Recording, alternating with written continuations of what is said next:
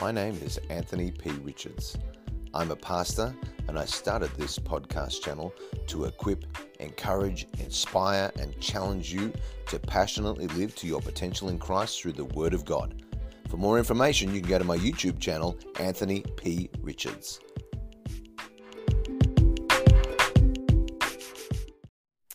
Well, welcome to another day as we go through the Word of God. I'm so glad that you're joining me here as we start today, uh, continuing through the book of Proverbs, and I'm enjoying this journey. We're going to be looking at the second half of Proverbs chapter 5 today. Uh, just a reminder to subscribe to all of my social media. Links are all in the description below. Podcasts, Apple, Google, Spotify. Uh, let's get the Word of God out. Please comment as much as you can when you when you comment on these videos uh, on whichever platform you're listening to them. They are such an encouragement to other people, and I really appreciate that many of you take time to write detailed comments, and it really is so encouraging to many other people. So please continue to do that. We're continuing our journey through the book of Proverbs, and this is a very interesting perspective because we are reminded that Solomon was taught so many of these Proverbs by his father, King David, and he is then passing them on to his son. I don't think David gets as much credit for uh, the Proverbs as Solomon as maybe he should. And Solomon's warning in these opening Proverbs uh, uh, to his son as if his son is already on the right path, but he wants to make sure his son doesn't get off the path. And uh, and the beginning of chapter five, Solomon is teaching his son uh, about the the associations with loose women. And uh, and it could be there could have been other circumstances where he would have written about an immoral man, but he was talking to his son and he was saying this is this is what you need to be careful of. And I, I, think that these are great warnings for us to teach our children. I, I, think so many people don't learn this until they're adults and they're, well, I didn't know that. I didn't know that's the way I was meant to live. I didn't realize that that wasn't part of God's standard for my life or how he was uh, trying to protect me. And, and that's what this is all about. And so the first half of chapter five, and if you haven't had a chance to watch this, please go back and watch it is about the warnings of staying away from loose women. And then we get to the second half of chapter five here, where, where basically Solomon says, now this is what you need to do with what you've got at home. Okay. With your own wife. When you get married, this is what you're going to do. This is how you're going to treat your own wife, uh, which is very, very important. So let's get into that today and uh, start with verse 15. Drink water from your own cistern and running water from your own well. Solomon reminded his son that God had provided a wife for him for his sexual needs. Not just only for that, obviously, but that that was part of the covenant relationship was uh, for his sexual needs. So instead of neglecting what God had given to him, he's saying to his son, you've got to renew your gratitude to God for that and focus upon what God has already blessed you with. Uh, Bruce Waltke, water in, in this verse as in Song of Solomon chapter 5 verse 1, stands for quenching one's sexual thirst. Satisfying the sexual drive is likened to taking in solid food in Proverbs 30 verse 20 and water and food in Proverbs chapter 9 verse 17. John A. Trapp. Lust makes the heart hot and thirsty. God therefore sends men to this well, to this cistern. Adam Clarke. Be satisfied with your own wife. Let your wife see that she has reverence her husband. Not tempt him by inattention or unkindness to seek elsewhere what he has a right to expect but cannot find at home. 1 Corinthians chapter 7 verse 15 says to a husband and wife, uh, the apostle Paul says, do not hold, withhold sex from one another except for a time, uh, in the month. And it meant when a woman was menstruating and then you were meant to pray and fast during that time. But neither one of you are meant to withhold. And, and I do, I, have done a lot of marriage counseling over the years. And I can tell you that, uh, the withholding of sex from a woman to a man does not justify a man going and committing adultery. It does not. But you are not fulfilling your marital obligations by you withholding that. So you need to understand that that's just, you, you, you don't have permission to do that. Uh, within within a godly marriage, and I'm just talking about a normal, healthy marriage. I'm not talking about where there's abuse or any of those kind of things. Um, so you don't have that option. So don't don't don't push your husband to look for another road that might end in a road that he shouldn't go. He already has a road. He already has a, a, well. He already has a cistern, and that's where he's meant to be fed from. Uh, God's provision for our sexual need is found in the marital bed. That's where it's meant to be found. Hebrews chapter 13 verse 4. The, he, the marriage bed is undefiled. Uh, it's like pure, fresh, running water. And even though some are dissatisfied with uh, what God provides in their marriage, uh, I think that dissatisfaction is re- more a reflection on them than it is on their spouse. Uh, David Guzik said this, ancient or modern, an over-sexualized culture promotes the idea that sexual satisfaction is mainly a physical sensation. While only a fool would deny the physical enjoyments of sex, a more mature mind sees that intimacy, the open, unhindered revelation, reception, and sharing of oneself with another is also a great reward in a sexual relationship. When sex is reserved for the biblical boundaries of marriage over the years and decades, it says this, I am here for you and you are here for me. I am my beloved's and he is mine. I know you more than anyone else, yet I love you. You know me more than anyone else, yet you love me. Our children and home life are protected and safe. We are not slaves to our sexual desires. We live by principles greater than our sexual impulses and we will remain together and supportive of each other as we grow old.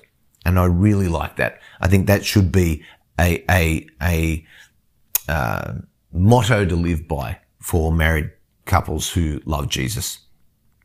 The world, the flesh, the devil, they do an incredibly awesome job in selling us this lie that sex can uh, be focused only on pleasure and that, that, that is greater than what God promises in, in obedience to his plan, which is that sex should have meaning. It's, yes, pleasure is a part of it, but it also has meaning. It's the meaning of intimacy. It's the meaning of understanding the, the marriage covenant. Verse 16. Should your fountains be dispersed abroad? Streams of water in the streets? Question mark. Let them be only your own and not for strangers with you. Uh, so all of a sudden, the image changes. Uh, the idea is that Solomon's son should regard his sexual activity like a supply of life-giving water that should be set in the right channel. It's for the satisfaction of your wife and it is not for the satisfaction of strangers with you. Allen P. Ross, what is at issue is private versus common property. The images of a cistern, well, or fountain are used of a wife because she, like water, satisfies desires. Warren Wiersbe. Solomon compares enjoying married love to drinking pure water from a fresh well, but committing sexual sin is like drinking polluted water from the gutter or sewer. To commit sexual sin is to pour this beautiful river into the streets and into the public squares. What a waste. Warren Wiersbe said that. And that's what, this is what, remember, this is Solomon pleading with his son. It's not judgmental to you and to me. It's him teaching his son. Verse 18. Let your fountain be blessed and rejoice with the wife of your youth. Solomon alluded here to God's plan for marriage, even if he didn't follow it himself. Uh, you can read about that in 1 Kings 11. God's best for humanity is to marry one wife in their youth and then rejoice with that wife for the rest of your days. And now life circumstances mean that there will be many different ways that this is actually lived out. But when a man marries a woman in his, in his youth, God's best for him is to rejoice in her until death parts them. That's, that's God's best. But we know that life plans don't always work out with that. I've seen it in my family. You've seen it in your family. Uh, but this is an understanding. Just remember, this is a general principle that Solomon's trying to teach his son. Um, rejoice with the wife of your youth. The exhortation here, David Guzik says, to rejoice with the wife of your youth means there is an element of choice involved. There are times when a husband or wife needs to choose to rejoice in their spouse. Our affections are much more affected by where we choose to focus them than people actually realize. I, I totally agree with him. Now, we don't have actually any record that Solomon committed adultery. And even though technically he had 700 wives and 300 concubines. They were all legal partners in the legal traditions of the day.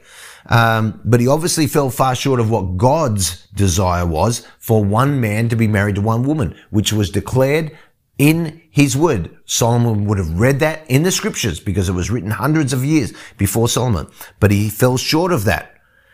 And he, and because the law allowed him to have multiple wives and concubines, he had them because it was legal.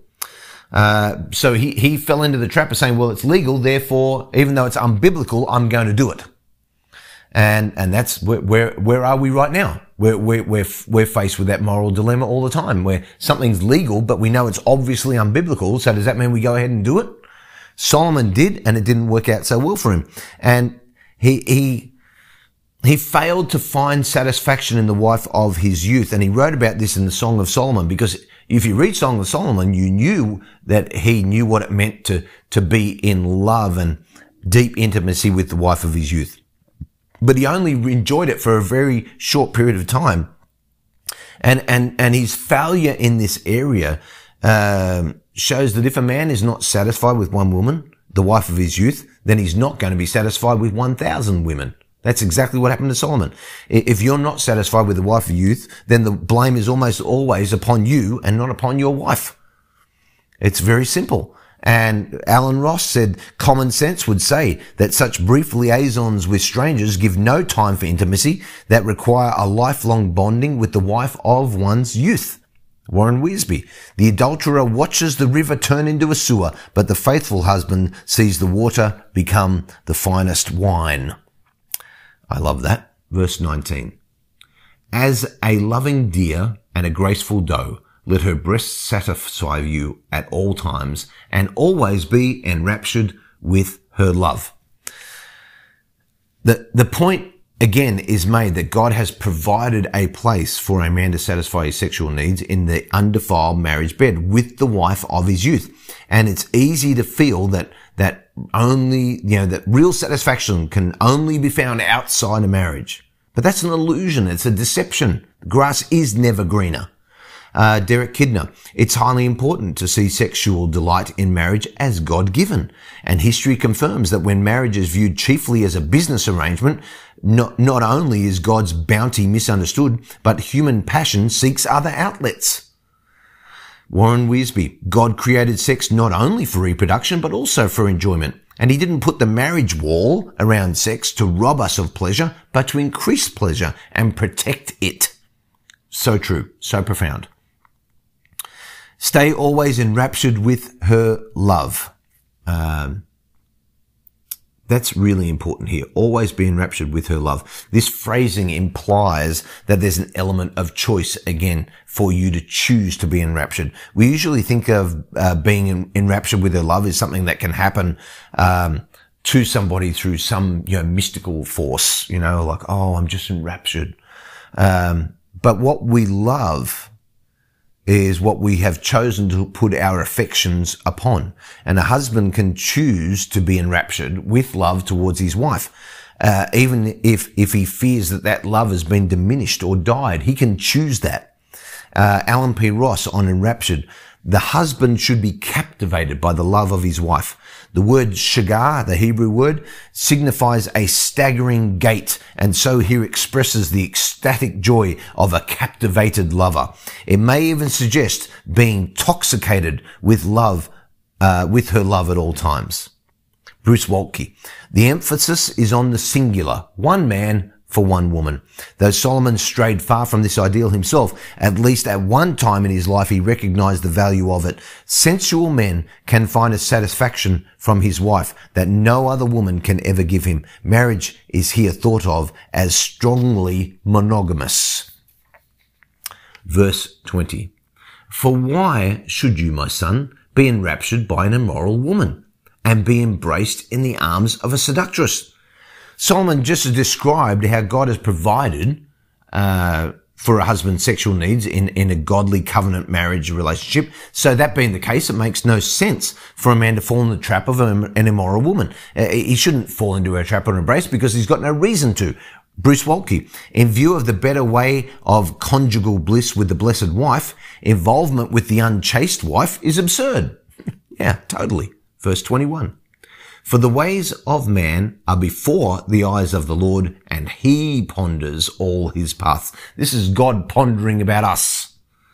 Uh, I, I, I love this. It's an important reminder for any man who's dealing with the temptation of an immoral woman. Uh, human nation, it's human nature to think that that sin, if it's found out, it'll be excused because of certain circumstances. And if it is found out, uh, well, it won't be made public. Um, listen, if you think that sin can be excused just because nobody knows about it, um, and, and a lot of people have been, you know, tempted by what they think is a risk-free opportunity then Solomon here rightly reminds you and I that God sees everything and there's nothing that he's not watching. And before him, no sin is hidden because God ponders all our paths. G. Campbell Morgan, here as everywhere, wisdom consists in recognizing that human life is ever under the observation and within the government of our Lord Jehovah. Yes, that's right. Don't forget that. Don't forget, he's always watching. I say to our kids all the time, Jesus is listening. Jesus is watching. You understand? God, he, he's watching. He's listening. Like, you know, no point lying to me. Well, yeah, you, you, you can do it, but you're going to have to ask for forgiveness later on. Verse 22. His own iniquities and sins entrap the wicked man, and he is caught in the cords of his sin. This is a very interesting imagery here. Sexual sin, especially the violation of a marriage covenant, uh, it's a sin that entraps and it destroys. It brings death. It doesn't bring life. He will die for lack of instruction. Uh, it, it's God's compassion for us that he gives us this instruction in his word um, for our sexual conduct and how we're meant to express it. Now, let me talk about Adam Clarke uh, here gives a great uh, statement on in the cords of his sin. Most people who follow unlawful pleasures think they can give them up whenever they please. But sin repeated becomes customary. Custom soon engenders habit, and habit in the end assumes the form of necessity the man becomes bound with his own cords and so is led captive by the devil at his will. Charles Spurgeon, yes, has an amazing quote about this particular verse. The lifelong occupation of the ungodly man is to twist ropes of sin. All his sins are as so much twine and cord out of which ropes may be made. His thoughts and his imaginations are so much raw material. And while he thinks of evil, while he contrives transgression, while he lusts after filthiness, while he follows after evil devices, while with head and hand and heart he pursues eagerly after mischief, he is still twisting evermore the cords of sin, which are afterwards only to bind him. In other words, Allen P. Ross says, if the young man is not captivated by his own wife, but becomes captivated with a stranger in sinful acts, then his own sins and iniquities will captivate him, and he will be led to ruin. Verse 23. He shall die for lack of instruction, and in the greatness of his folly he shall go astray. Bruce Waltke. This refers to an eternal death, in opposition to the eternal life of the righteous path, not merely to either a premature death or a clinical death. In the greatness of his folly, oh, what madmen are they that bereave themselves of a room in that city of pearl for a few dirty delights and carnal pleasures. John Trapp. My observation uh, from the second half of Proverbs chapter 5 is uh, it's this actually, uh, a healthy sex life is what God intended for a marriage. And if you don't have one, you need to get one. You, you need to go and get some Christian counseling. You need to read books. You need to do whatever you need to do. Um, if you say, oh, well, no, it's been too long. You don't understand, pastor. Listen, I've been told, you know, uh, my whole ministry career that there's a lot of things I don't understand. You just don't understand. You apparently I don't understand anything. Um, can I tell you what I understand? I understand from the word of God that you, if you are married, are meant to have a healthy sex life. Uh, and so you need to have that and make sure that you do not deny each other. If you've been denying, uh, your, your marriage partner, then you need to stop it. And, you know, tonight's the night. There you go. Uh, but if you're single, wait. Wait, you know, God knows your desire to be married, but it's better to wait and be eternally rewarded than sin and pay an eternal price. And that's, that's the, the, the, the warning here that Solomon is giving to his son. And it's my observation to you. If you're married, be committed to a healthy sex life. Why is it that most married couples before they're married can't keep their hands off each other? And when they get married, they can't, they don't want their hands to touch each other. Why is that? That's the devil. I'll tell you that. That's why. And, uh, and, and I encourage you to make sure that, that you and I pursue, uh, sexual relationships that are within the boundaries that God intended, because that's where the most enjoyment, fulfillment, and happiness will be found. And uh, and I, I say all that in Jesus' name, because that's what He died for, is so that we could have the fulfillment of everything that God intends for us, and that includes having a healthy sex life in our marriages. Heavenly Father, I pray, Lord, that you would uh, allow this to just be truths that sink into our hearts and uh, and I pray, Lord, for anybody who's struggling in this area, Lord, I pray that they would just open doors of opportunity for them to be able to find the right help and counsel and guidance. In Jesus' name, I pray. Amen.